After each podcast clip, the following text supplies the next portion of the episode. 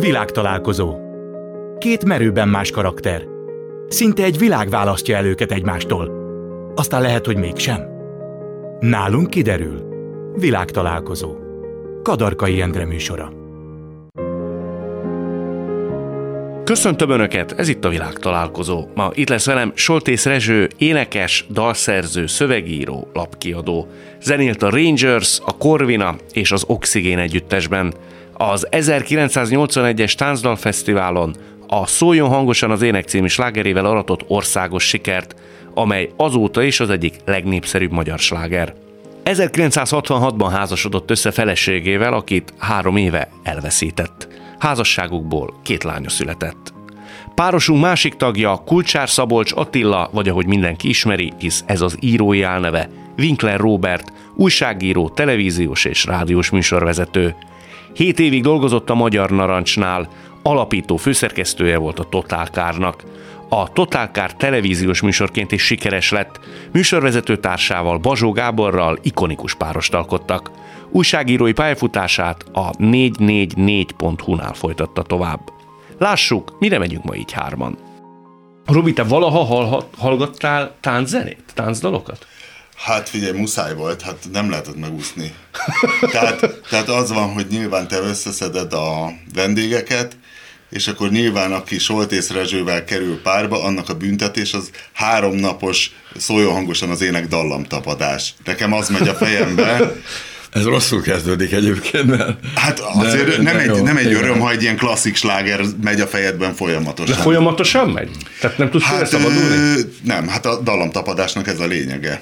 És még gondolkoztam is, hogy bárcsak legalább jó minőségben szólna a fejemben, hogy tudnék figyelni így a hangszerekre, hogy de jó a bőgő, azért a dobos oda tette magát, de gyönyörűen, hogy azért ez igényesen meg van csinálva, mert most nem tudom, én mindig... Meg kell, bocsáss, mert félbe kell szakítsanak. Máté Péter hangszerelt ezt tanult át, aki egyébként arról volt híres, és ami barátunk abban az időben, hogy mi megcsináltuk a zenekari alapot, a dal meg volt szerkesztve, hogy az hogy nézzen ki, hogy épüljön föl, és akkor a Petyát felhívtuk telefonon, hogy akkor most építs fel egy aranzsmant. És ezért ő hangszerelési díjat kapott, mert tele volt ilyen van megkolyos, hegedűs figurákkal, amitől mindenki elájult, mert abban az időben ez a fajta hegedű megszólalás, ez nagyon, nagyon modern volt. Úgyhogy ez, amit most elmondtál, ez most nekem igazából kicsit fájt. Fájt? De, melyik része? Mert hát az a része, hogy nem is tudtam, mi van benne, meg hogy a büntetésnek...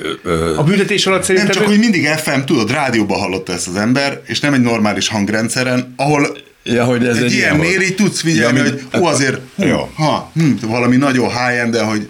És akkor tudod, rájössz, hogy egy Michael Jackson szám is, hogy hátad közepére nem kívánod már mondjuk a Beat It-et, vagy a Bon Jovi-tól a Born to be my baby-t, de ha egy nagyon jó cuccon hallod, és odafigyelsz rá, és hogy úristen, micsoda zenészek, miket csinálnak ott közben, és mennyire fantasztikusan össze van ez rakva, de hát így, hogy csak egy dallamtapadásod van, és csak így hallod nagyjából. Hát de dúdolgatod azóta? Nem dúdolom, megy magától, tehát masszívan. Megutálta a életre a dolgot, de hát egyébként ez egy ikonikus dolog volt, és teljesen véletlenül született úgy, ahogy született.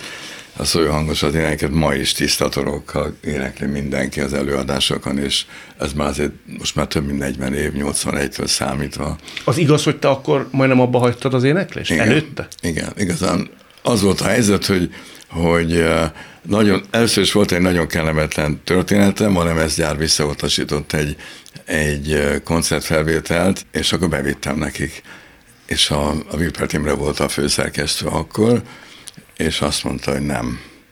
Tehát, hogy nekik ez nem kell. Most ez eladott kb. 2 millió lemez után ezt az üzenetet megkapni, az olyan, mint hogyha valakit szíven szúrnak. Mire hivatkozott? Semmire. Üzent az Ildikóval, hogy az akkor most nem fog megjelenni. Akkor neked mi volt az első gondolatod? És akkor abba akartam hagyni. Egészen addig ment ez az abbahagyási szándék, amíg... Egy szervező föl nem hívott, hogy a szigetre kéne elmenni, nekem énekelni. Mondom, hogy ne ezt felejts el. Már melyik szigetre? A Sziget Fesztiválnak az elődje, közvetlen elődje volt ez, és kim volt hajógyári szigeten, és ott az egy hatalmas nagy esemény volt, világesemény volt zene értelemben is, mert minden zenekar idejött, és komoly élet folytott. És volt egy Táncdalfesztivál sátor, és ebben a programba hívtak engem, és én azt mondtam, hogy nem megyek el, mert egyrészt a nálam már sokkal fiatalabb közönség dühöngött, és nem biztos, hogy pont rám várnak.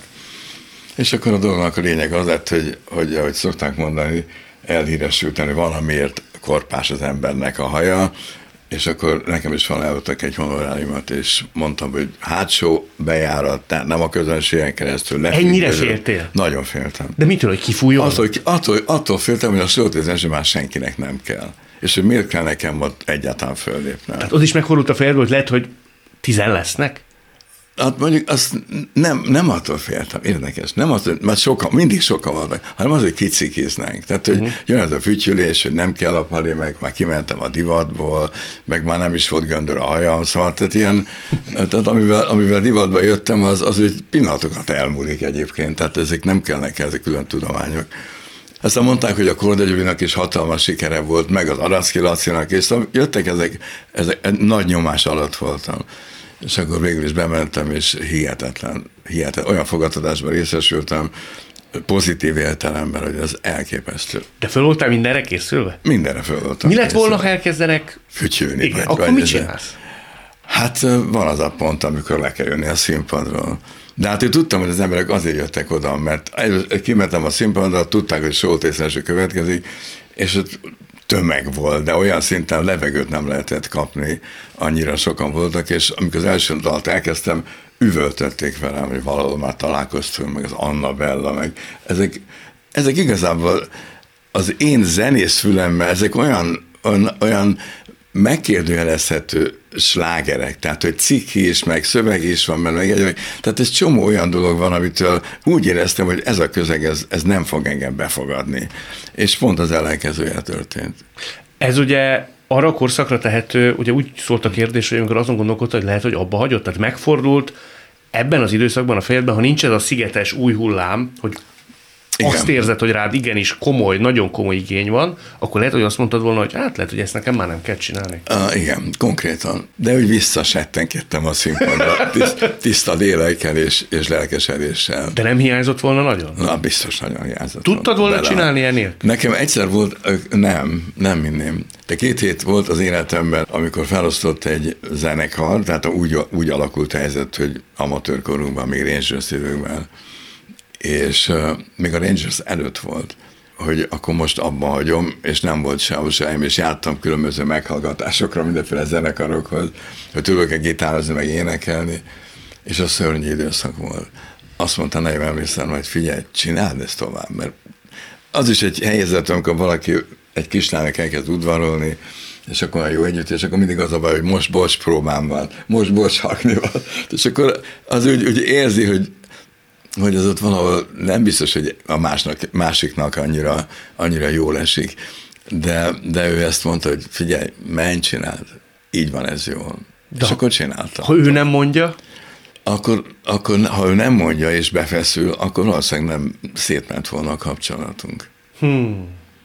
De ezt most még sosem fogalmaztam így meg, tehát most visszagondolok arra az időre, hogy tényleg ez egy nagy szerelem volt, és azért lehetett ez így, mert ő egyszer beállt mögém, és ezt konzekvensen az egész életünk során ezt tapasztaltam, hogy ő ott volt, ő volt a biztos támasz, a háttér, a hátvilág, vagy hátország, hogy szoktuk ilyen hadikifejezéssel jellemezni egy ilyen kapcsolatnak a lényegét, igen. Na, beszélünk még majd erről. Robi, neked volt olyan bármilyen területen meglévő bizonytalanságot, hogy azt gondoltad, hogy azt te most abba hagyod?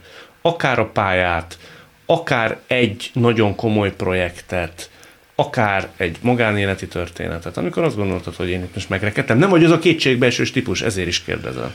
Nem vagyok kétségbeesős típus, de hagytam abba a projekteket. Minek kell történnie, hogy feladd? Hát annak idején én is ugye muzsikusként indultam, és olvasom a Wikipédián. Szintén a 90-es évek eleje volt, és volt egy zenekarunk, és hát odaig jutottunk, hogy, hogy egy lemezt fölvett, tehát volt lemezszerződésünk, az egyik akkor indult. Az Enyetéknél voltunk, egy istálóban olyan művészek, mint az Edda, a Vince, Lilla, nem akkor a Lilla cigi volt. Rájöttem, hogy én nagyon szeretek muzsikálni, de hogy igazából az ördög tudja, hogy ezt főállásban csinálnám-e, hogy ez így nem evidens annak, aki csak nézi, de hogy ez az életforma, hogy akkor minden nap már szeretek otthon ülni, szeretek elmenni ilyen többnapos motoros túrákra például, de ez a, hogy akkor Tatabánya, akkor délelőtt beállás, körülnézés, nem tudsz mit csinálni, de akkor egy sör, még egy sör, cigi, mit tudom én, és este föllépés, tök jó, és akkor utána valahol alszol, majd Győr, ugye, és a többi, és a többi. A tévés karriered az nem ment pocsékba szerinted? Tehát pocsékba? Hát olyan értelem, hogy az lehetett volna folytatni. Az egy felívelőnek tűnő karriernek tetszett, aztán megszakadt. Tehát na, melyik része? Volt egy autós műsorom. Volt egy autós műsorod, aztán a szórakoztató műsorokba jártál, és hirtelen ennyiben nekem legalábbis kívülről úgy tűnt, hogy úgy azt lehetett volna még építeni. Időként hívlak szórakoztató műsorokba, de hát azért a Dancing with the Stars ajánlaton azért ja. Azóta is nevetek, tudod meg. A múltkor is valami ilyesmivel felhívtak, de hát igen, kikoptam a mainstream tévéből, az biztos. Ez kimúlott. Hát az ördög tudja. Neked igényed lett volna rá? Nem. Egyetlen nem. Mi volt vele a bajod? Hát... De nem volt vele bajom, tehát szívesen csináltam, de nem csinálni is szívesen nem csinálom. Tehát nincs igényed ott lenni, hogy rólad szóljanak? Dehogy van, nincs egyáltalán. De akkor, amikor benne voltál, azt élvezted? Igazából egy jó mulatság volt csinálni. Ennyi? Igen. Untatta ezt? Nekem úgy tűnik. Nem. Az túlzás? Nem, és az autókat se. Tehát a ma is nagyon szívesen beszélgetek bárkivel, bármeddig autókról, motorokról, ez tök érdekes téma, tehát egy nagyon komplex, bármilyen irányba messzire vezetni tudó téma az autó. Ha már azt említettük itt, azt mondja, hogy ő eltűnőben volt a televízióból. Azt egy 80-as, 90-es években nagy sztárnak nehéz volt, nem is azt mondom, hogy feldolgozni, de szembesülni vele, hogy a rendszerváltás után egészen másfajta zenei irányzatok jöttek. Átalakulóban volt az ország, és az a fajta kiemeltség, ami jellemezte őt és a korosztályát mondjuk a 70-es, 80-as, 90-es években, az úgy alább hagyott. Ez belül nagyon szorongató tud lenni? Azt hiszem, hogy igen. De én ezt másként éltem meg.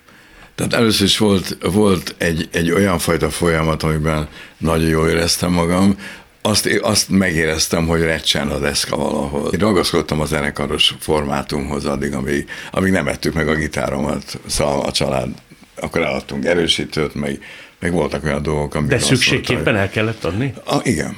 Tehát nehéz anyagi helyzetben. Igen, akkor emlékszem rá, hogy a Judit elment dolgozni, mert látta, hogy nincsenek bevételek. Tehát akkor, amikor, és persze nagyon nevetséges honoráriumaik voltak, mert szóval 150 forint volt egy előadásnak a felépti díja. Most hányat írunk körülbelül? Hát 1989, igen, így, pontosan, igen. Akkor ment ez a playback. Rengetegen tolták a playbacket, egyszerűen kiment a divatból a zenekar, és nagyon furcsa volt, hogy a 2000-es években, hogy ez visszajött. Hogy én egyszerre csak látom Gangsta Döglét Zolit, az esztergomi sportalsóba zenekarral, és ismerem legutóbb, utána kérdeztem, hogy miért van zenekarod az, amit ő csinál, igen. És hogy mert muszáj igényli a közönség, tök jó, igazi dobos, igazi gitáros, igazi basszusgitáros, talán még billentyűs is, hogy már kiröhögnek, ha oda viszel egy playbacket, igen. De most abban az időszakban, ahogy mondtad, valójában tényleg ez volt a helyzet, hogy elkezdődtek ezek a playback előadások, de én még a fesztivál után, tehát amikor a Szőhangos az ének megszólalt, akkor éveken keresztül zenekarral hakniztam. És akkor jött egy olyan változat, hogy akkor lementünk a zenekarból zongoradobb változatban, már utáltam, tehát az egy nagyon, nagyon alja volt a történetnek, és elkezdtem menekülni kifele, tehát többet dolgoztam külföldön zenekarral, Németországban, a Szovjetunióban, akkor olyan élményeim voltak, amiket szerintem az angol zenészek is csak úgy elképzelni tudták, hogy... Olyan örjöngéses üdévalgás. Az irkutszki sportcsarnokban. Nem pont Irkutszban, de mondom Leningrádban például, amit persze most már Szentpétervárnak hívnak. Egyszer valakinek azt mondtam, ott jártam, hogy oroszul beszélgettünk, hogy itt voltam Leningrádban, a Pali majdnem bekapott, hogy ez nem Leningrád, ez Szentpétervár. És akkor tudtam, hogy soha többet nem szabad Leningrádnak hívnom a Szentpétervárt, de ugyanígy Moszkvában, vagy Kijevben is például.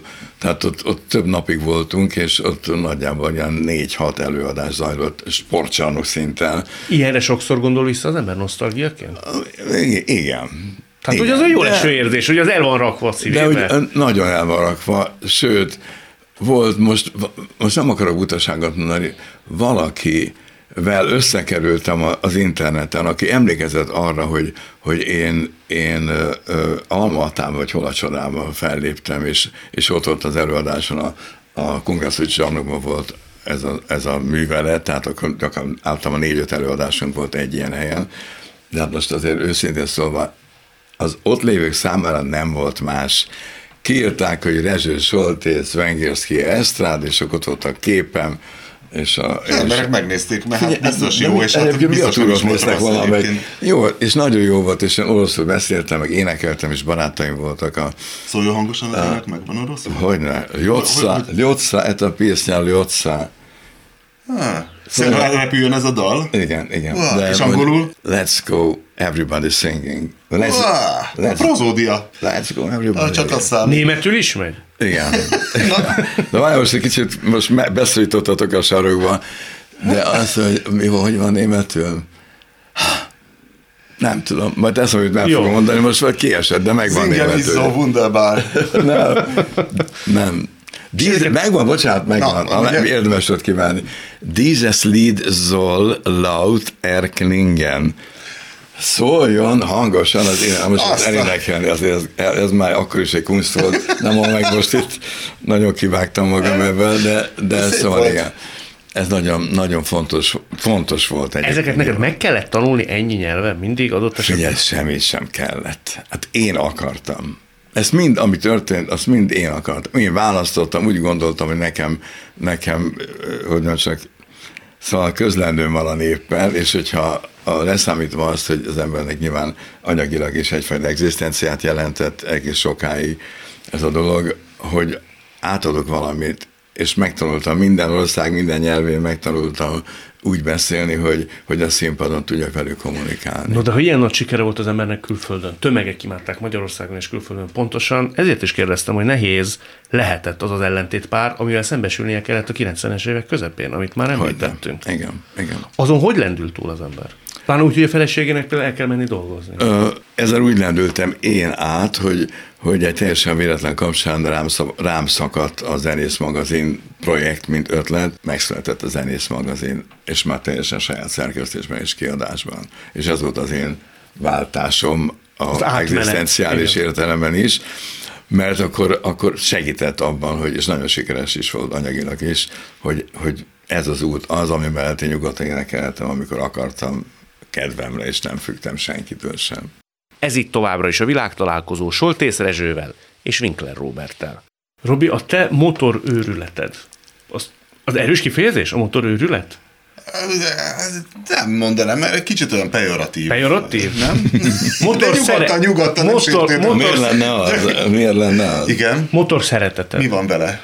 Az abban is ternyeret, ne nevesítsük, beszéltünk valakiről, egy 10. emberről telefonon, igen. És te mondtál róla egy jellemrajzot a motor alapján. Ja, igen. Te emlékszel rá? Emlékszem, és igen. Azon gondolkodtam, hogy te meg tudod mondani valakiről, hogy milyen ember annak tükrében, hogy milyen motorja van? Hát figyelj, ez bármi. Tehát ez bármivel működik. Adott esetben, ha valamit tudsz róla, és akkor, hogy a kedvenc étele, az autója, a napszemüvege, ott ennél az illetőnél, ott nálam, ott nagyon összeállt a kép. Igen. Értem. De ha mondjuk most megkérdezzük Rezsőt, hogy milyen autója van, te tudsz mondani róla egy jellemrajzot? Tehát autóra is érvényes? Kíváncsi lennék egyébként, milyen autója van. Mondhatom? Mondhatod, persze. Egy Volvo van. Egy S80-as Volvo. De el tudom képzelni, hogyha nem szűnt volna meg a száb, akkor szábot lenne. Volvóban az a jó, ugye, hogy az így image-re az... Tehát, hogy egy jó módú illető vagyok, de van stílusom, tehát nem egy fennhéjázó. Tehát nem kell, az nem akarok villantani német luxusautókkal. Hányszor találod el? Tehát, hogy általában ezek a jellemrajzok adekváltak szoktak lenni? Na, fogalmam sincs, nem tudom, hát ez most csak ilyen. Hát, nézd rá, hát az olyan lesz, hogy... Neked valaha számított az, hogy rólad mit gondolnak? Vagy milyen fajta következtetés vannak le egy-egy szokásodról, tárgyadról, mondatodról? Biztos, hogy számít, persze, hiszen különben egy ilyen soha meg nem szólaló buddhista szent lennék. Tehát egy elvonatkoztatni a külvilágtól szerintem ember nem tud, de az ellenkezőjére törekszem természetesen. Miért kell erre törekedni? Hát mert ez micsoda, egy gáz már így ezek a világi hívságok, tudod. Gáz? Hát nem. Tehát úgy értem, hogy ez jellemez engem, de azért tudom, hogy az ellenkezőjére kell törekedni. Hogy ne az irányítson, hogy mit gondolnak rólam, mint amikor ugye, hogy meghalt az utcában egy néni, aki mindig attól tartott, hogy mit gondolnak róla az utcában, és a végén annyira megkérdeztem volna tőle, hogy na végül mit gondoltak. Neked kinek a véleménye számít ilyen értelemben, hogy mit gondol? Hát attól függ miről. Rólad, mint emberről. Ja, ez egy nagyon érdekes kérdés. Nyilván mindenkié, tehát nyilván az utolsó kommentelőnek is szeretnék megfelelni, de azért nagyon komoly lépéseket ennek érdekében remélem nem teszek. Olvasod is a kommenteket? Persze. És föl is csesz, hogyha valaki azt írja, hogy... Abszolút, igen, tehát a hülyeségek, igen. Óriási szerencse, hogy közösségi média és közösségi média között nagy különbségek vannak, tehát én ezért szeretem a YouTube-ot, mert ott nem kell vitatkoznom senkivel, ott csak megnyomok egy gombot, és örökre eltűnik. De le is tiltod az illetőt, hogyha olyan. Persze. Tél. Hát aki egyszer hülye, az mindig hülye. Tehát a rohatalmából már nem lesz egészséges, szép piros. Hú, és ez szép mondat. Ez, hát... Igen. Igen. Tehát... De minek kell történni, hogy valakit így minősítsd? Tehát akire azt mondod, hogy hello, elköszönök tőle. Gyalászkodj! Hát, valami... Mit tudom én? Mondjuk csinálok egy videót egy motorról, és menet közben 80-90-es tempónál magyarázok. Ami jelent egy 80-90-es tempójú menetszelet, nem tökéletes a hang. Nyilván az egy attrakció, hogy persze. Van, és beírja, hogy szar a hang. Jó, hát haver, azt hiszem, ezt úgy mondják a foci csapatban, hogy nettó ember hátránya csávó. Ő többet ne szóljon hozzá. De hát a kérdezőt minősíti a kérdést. Nem? És az a jó, hogy Facebookon, tudod, Facebookon ezerféle kommunikkel visszajöhet, Google alapú dolgoknál nagyon nehéz ez. Apukádnak meg akartál fejlelni? Hát 15 éves koromban halt meg, tehát különösebb nem lehet erről beszélni, azt hiszem, ebben az esetben. Hát olyan értelemben talán... Így posztumusz? Igen, adott esetben. Már azért az egy jelzésértékű dolog, el nem esélt, hogy neked nem ez az eredeti neved. Igen. Megváltoztattad a szerkesztőségben, igen. Pont azért, hogy nehogy apukádra való tekintettel kicsit, mondjuk, hogy kegyesebben bánjanak. A bátorítást megúsztam, igen. Igen. Tehát ilyen értelemben a fejedben lehet valami fajta viszonyítási pontként felmerülő ember. Bocs, mi a kérdés? Hát ami az eredeti is volt, hogy hozzá képest, igen, mit gondolhatott, mit gondol rólad? Ja, nem szoktam ezen, azt hiszem, gondolkodni. Vagy, hát nem tudom. Értelmetlen az összehasonlítás, mert nagyon más kor volt, ugye újságíró volt. Apám, igen, tudom. Vidéken, Szomba. De egy jó nevű, tehát egy jókat írt, tudott jó verseket is írni, amit én soha nem ír, novellákat, tehát nekem a fiction egyáltalán nem megy. Meg is mutatta őket neked? Hát az újságban megjelent. Ja, hogy ezeket ő publikálta is? Persze. Nem az asztalfióknak? Nem. Szolgálatból csináltad, jó. Sokkal szarabb lehetőségei voltak neki, na ezt akarom mondani, csak nem tudom, hogyan fogalmazom, igen. Hát hogyne, igen. Tehát a 80-as években vidéken, tehát ő azért kevés nap volt józan, mondjuk az utolsó, nem tudom én, 5-10 évében, és anyám mindig hideglelést kapott, ha meglátott nálam egy sört, vagy valami, és mondtam neki, hogy ez nem egy örökletes alkoholizmus, az egy szituációs alkoholizmus volt. Ha olyan körülmények közé raknának engem a 80, nem tudtál mit csinálni, tehát az emberek pusztították magukat, amivel csak tudták, ez praktikusan az alkohol és a cigaretta. Ő egy ilyen meghasonlott ember volt? Nem hiszem, csak tudod, hát annyira, most ha akkor újságíró voltál, volt egy megyei lap, és ott voltál, és csá. És kész. És más nem volt, és ha volt egy idióta főnököd, aki egyébként a Posgai Imrének volt a bátyja, és már nem emlékszem, mi volt közöttük a szimbiózis, de hát egy alkalmatlan illető volt, tehát nyilván az újságcsináláshoz nem értett, és ott dolgoztál, hát basszus, azt józanul bírni, azt mondom, hogy az egy... De és nem is bírta szerintem senki. Ez is vitte őt el? Hát egy infarktusban igen, szerintem azért a napi két doboz cigarettának és az alkoholnak azért van szerepe, meg hát a magyar egészségügynek, ami akkor sem volt jobb. Tehát az ilyen kórházi fertőzések, meg mit tudom én, igen. És te akkor voltál 15 éves? Igen. Hát azért az elég nagy. Ez a két doboz cigaretta, ez nekem is megvan. Az apukám, aki filmes szakmából származott, illetve filmes volt a mozgókép forgalmazási vállalatnak a filmbeszerzési osztályvezetője. És csak arra emlékszem, hogy 2 doboz Kossuth fogyott el naponta. Várj, a Kossuth az filteres volt, az, vagy talpos? Az a talpos volt, ugye? De nem volt, igen, abban nem volt még filter, a fecske volt az első filteres cigaretta, vagy a Szofiánál.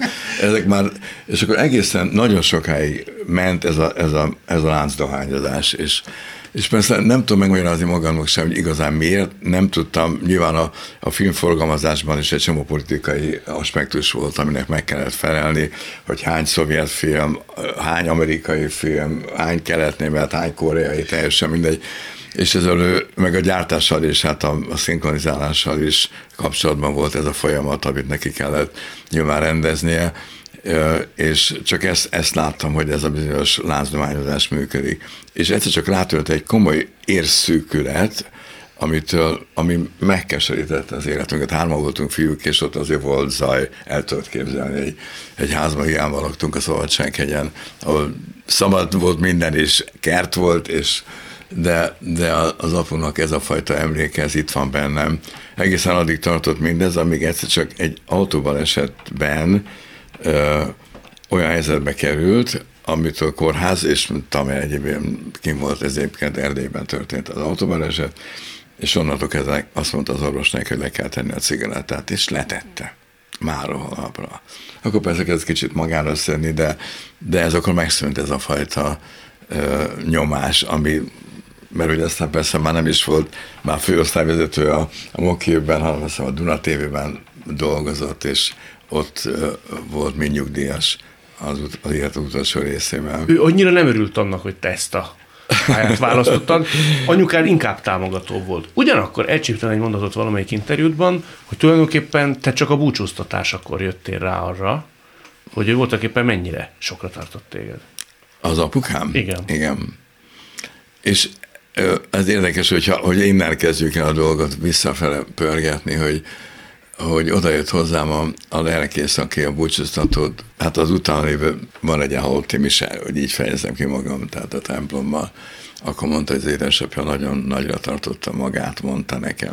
És azt ez annyira érdekes volt, mert ezt soha nem éreztette velem, hogy én jó úton haladok. Ő mindig azt szeretem, hogy belőle, hogy jó kis hangmérnök lenne, az egy biztos állás, és akkor az ember megy a stábbal, viszi a kis kofferét, a mikrofonokat, és akkor veszi a hangot. Tologatja a banán, vagy dugogatja a banándugókat, tologatja a potikat. Amikor megjelent az első bedarolt fizurával a Pesti műsor címlapján, az egyébként a Pop Fórum, a 80-as években, akkor totálisan kész volt. A haj miatt? A haj miatt. Tehát hogy nézel ki, fiam? De nem, ez el sem hangzott, mert egy hónapig nem beszéltünk egymással, került a kapcsolatot velem, hogy ez valami szörnyű. És akkor ebből persze nyilván aztán jöttek a sikerek, és nem voltam annyira hülye, mint amennyire gondolta esetleg. Pont ezért megütött téged, amit a lelkész mondott? Az eltalált, igen, mert ezt nekem soha nem mondta, hogy figyelj, ez nagyon jó, amit csinálsz, vagy ezt komolyan úgy érzem, hogy mindenütt óriási sikerem volt, tehát sosem értem vissza helyzetekkel, de az ember annyira érzi azt, amikor beletalál azzal, amit csinál, és mindenki mosolyogva jön veled szembe az utcán. Az egy milyen érzés? Hát szerintem, ha valaki színpadra lép, és egyáltalán valamiféle előadói pályát választ, hogy ezt megkapni az élettől, hogy azt érzed, hogy rohadtul szeret mindenki, és ez olyan annyira pozitívan tölti az embert, És ezt én soha nem kaptam meg tőle. Ez üzenet, amit a Pali elmondott nekem, hogy nagyon eltartotta magát az édesapja, és akkor azt mondtam, hogy na, ez egy szép mondat volt, és hálás voltam a sorsnak, hogy ez elhangzott, még akkor is, hogyha ilyen közvetett módon, mert ők rendszeres kapcsolatban álltak egymással.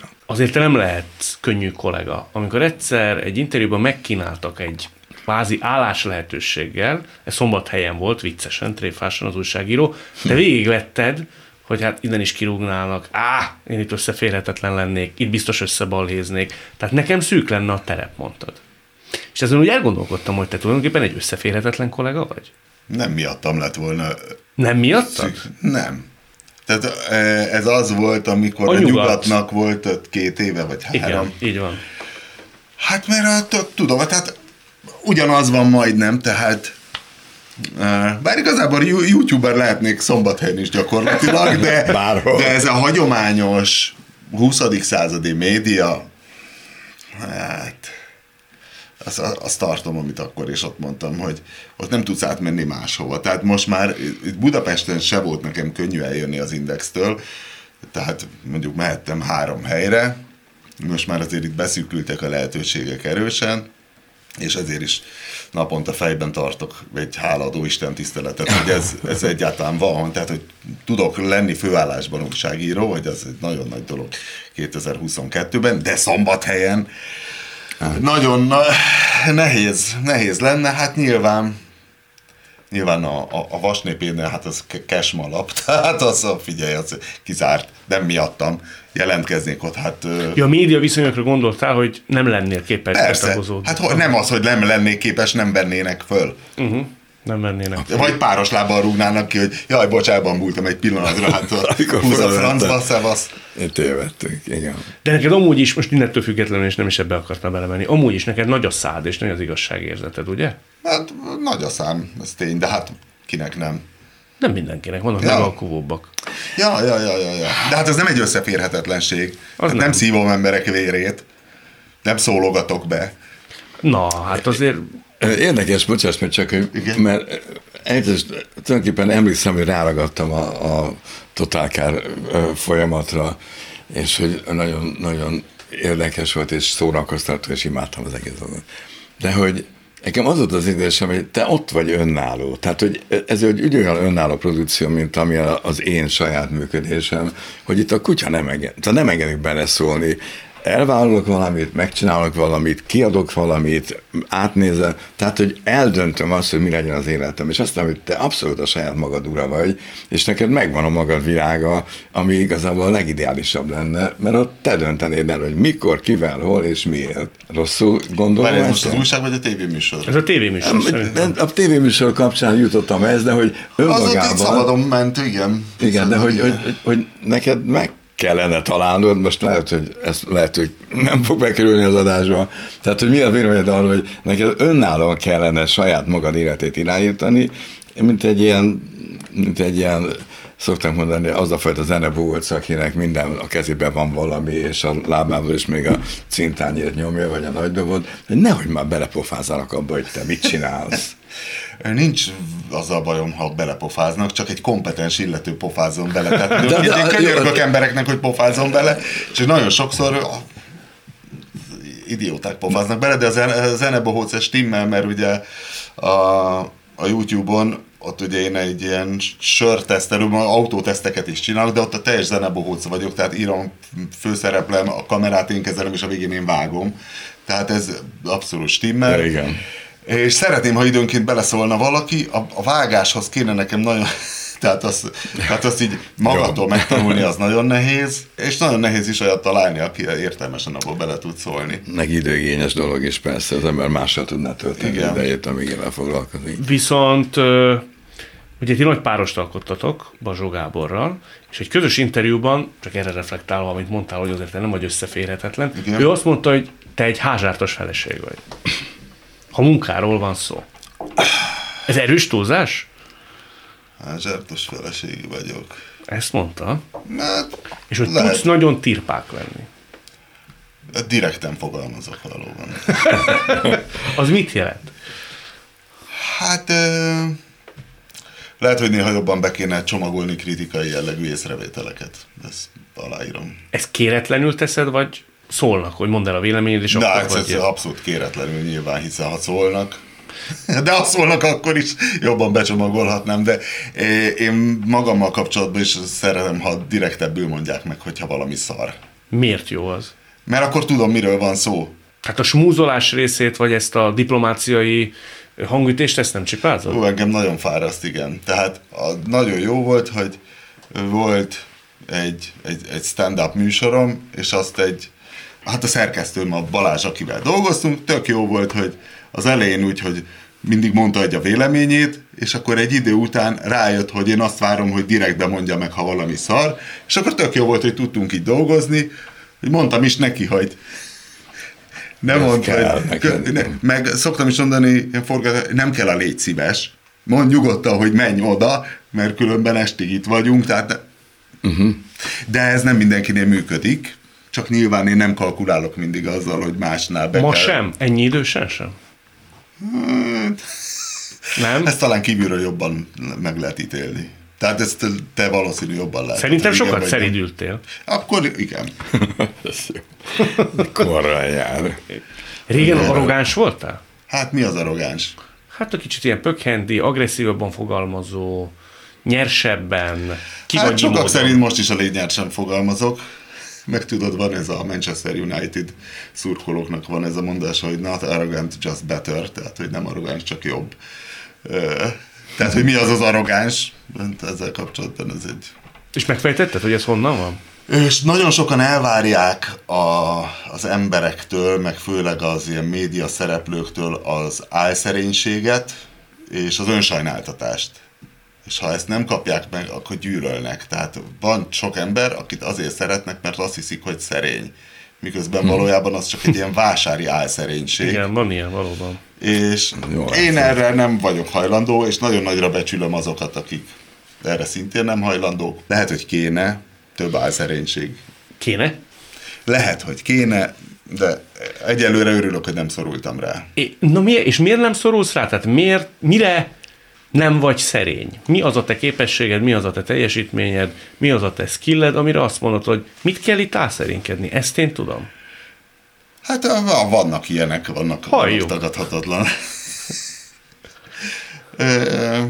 Fel tudok dolgozni dolgokat úgy, hogy azt emberek érdeklődve, már úgy érdeklődve, vagy érdekli őket, megnézzék. Tehát bármit most leraksz nekem, hogy mondjuk értékeljem Soltész Rezső, akit szeretnek című CD-jét, és helyezzem ezt az egészet kontextusba, és csináljak erről egy 10 perces videót, akkor ez ha holnapra nem ismerem,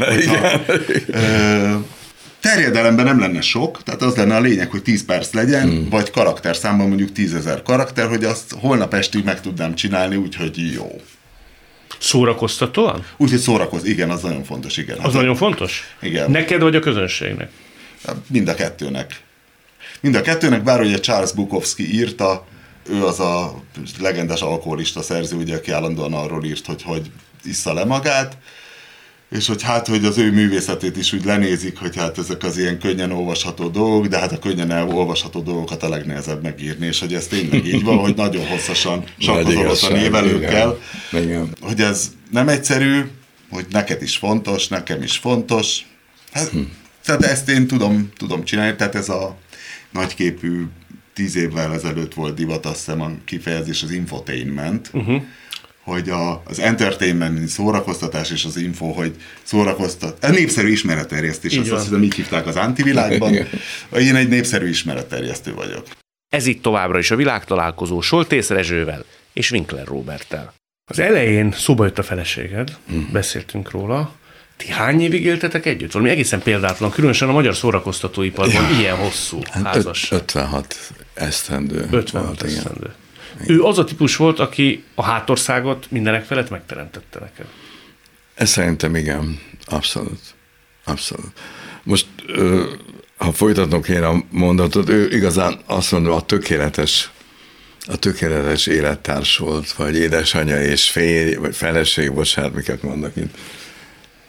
Mert nem készültem erre a kérdéssel, hogy ezt meg fogod kérdezni, de azt hiszem, hogy egyedülállóan fontos volt az életemben, hogy ő mindenben, ahogy ez a bizonyos, még soha el nem hangzott mondat az elején, erről a bizonyos kéthetes időszakról szólt, amikor nem volt zenekarom, és arról volt szó, hogy abba hagyom az egészet, de nem, tehát akkor ő mondta azt, hogy ezt nekem tovább kell csinálnom, mert ez az életem, és ennek ő teljesen alárendelte magát.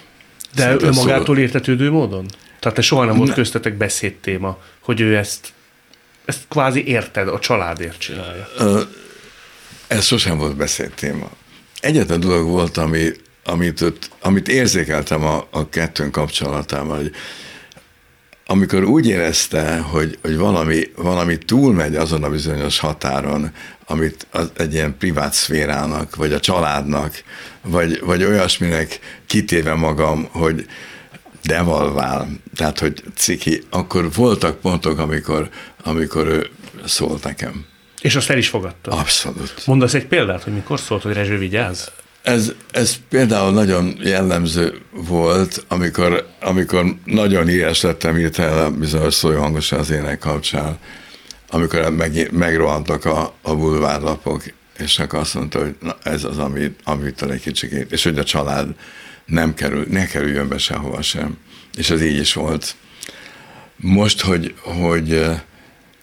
nincsen, tehát hogy most ő nincsen, igazából egyetlen egy alkalom volt, mert sosem beszéltem a családról.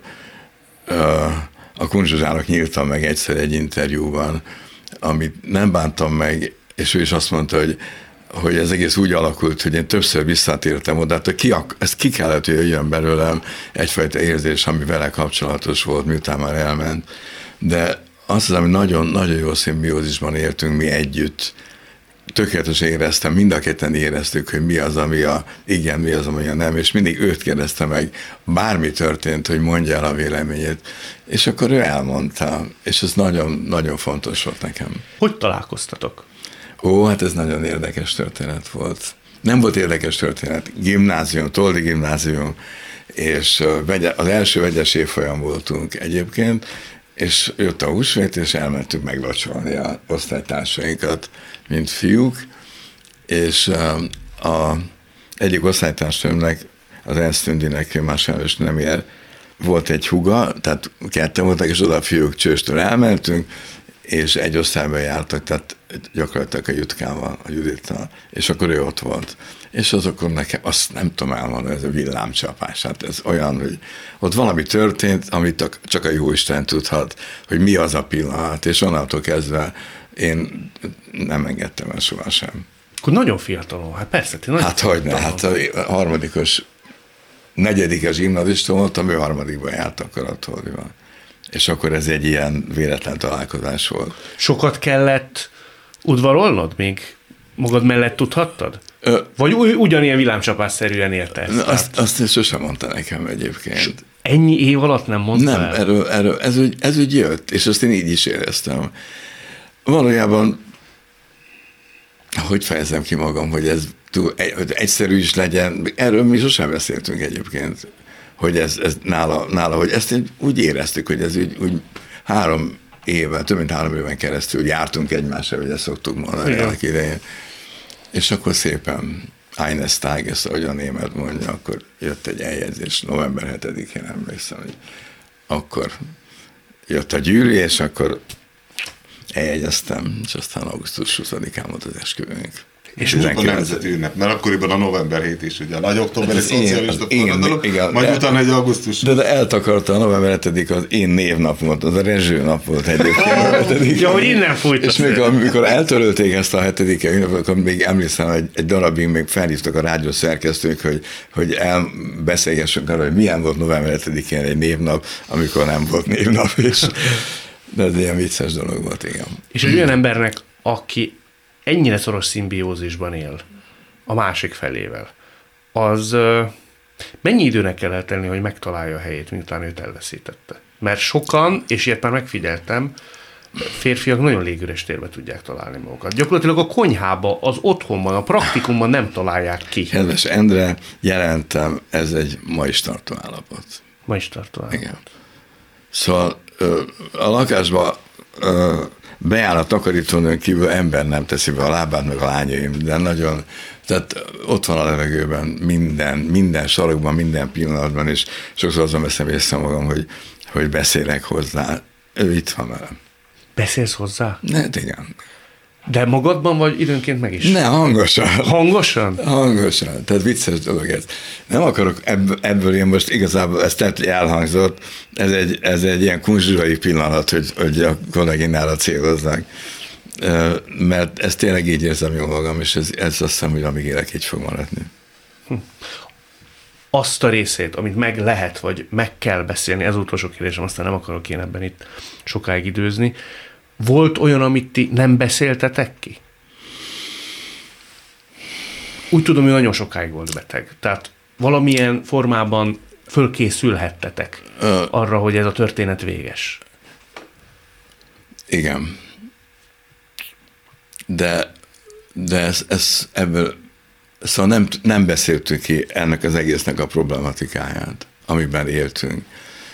Ez valahogy úgy alakult az én számomra, meg az ővére is gondolom, hogy ebben együtt éltünk, és nagyjából tudtuk, hogy ez valamikor, de ezt a valamikor sose fogalmaztuk meg.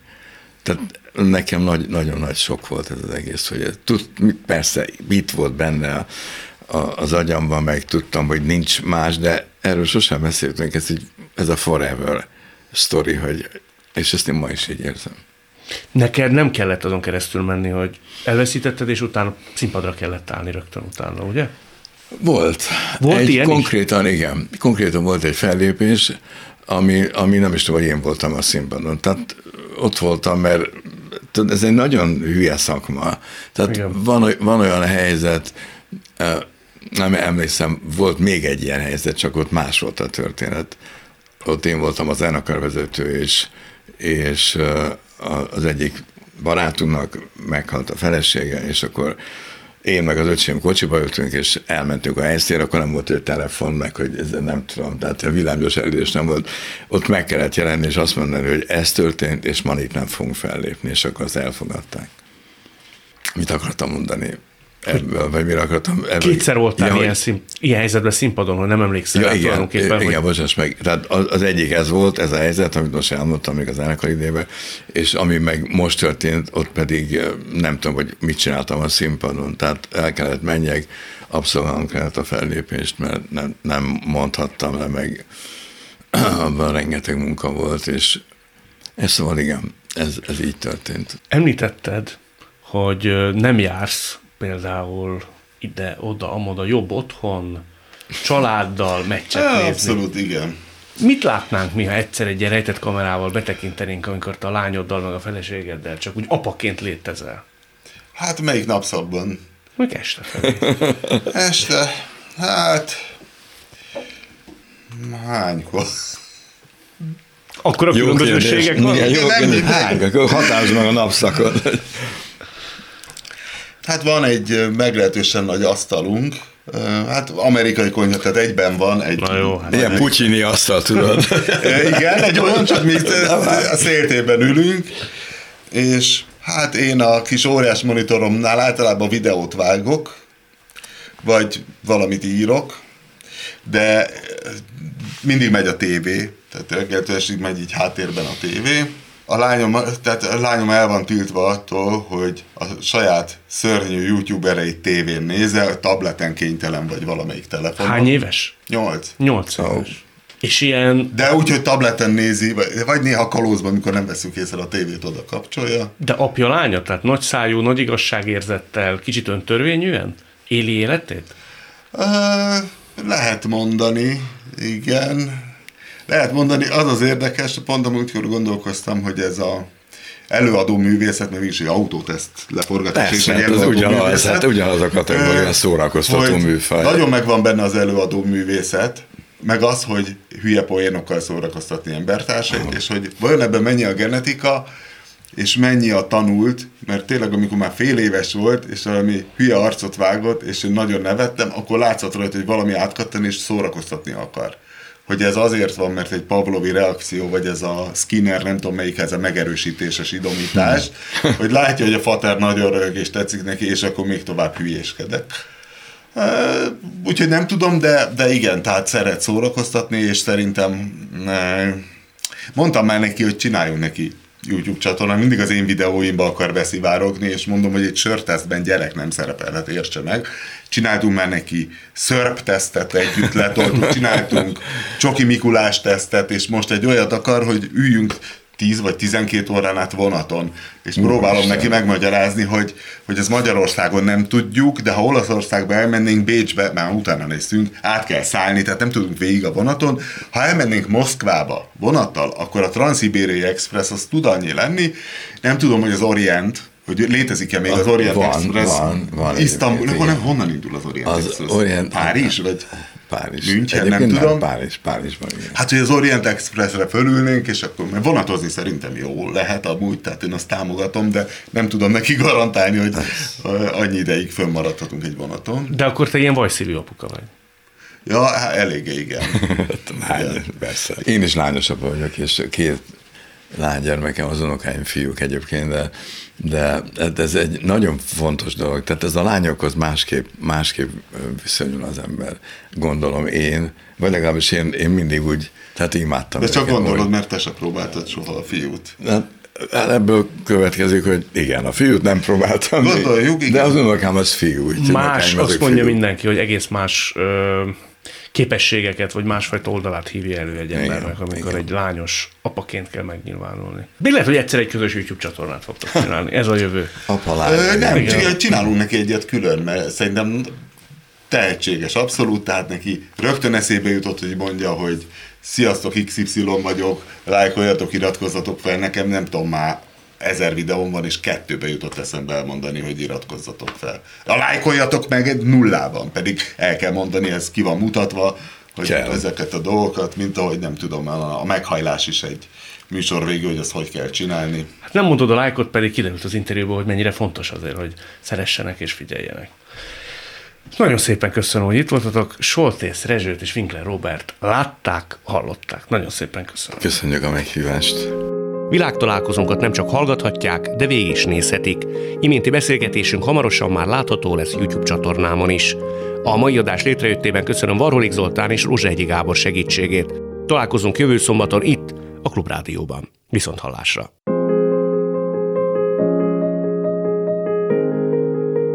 Jövő héten ugyanebben az időben 2 új világot, 2 új karaktert mutatunk be önöknek. Világtalálkozó. Kadarkai Endre műsora.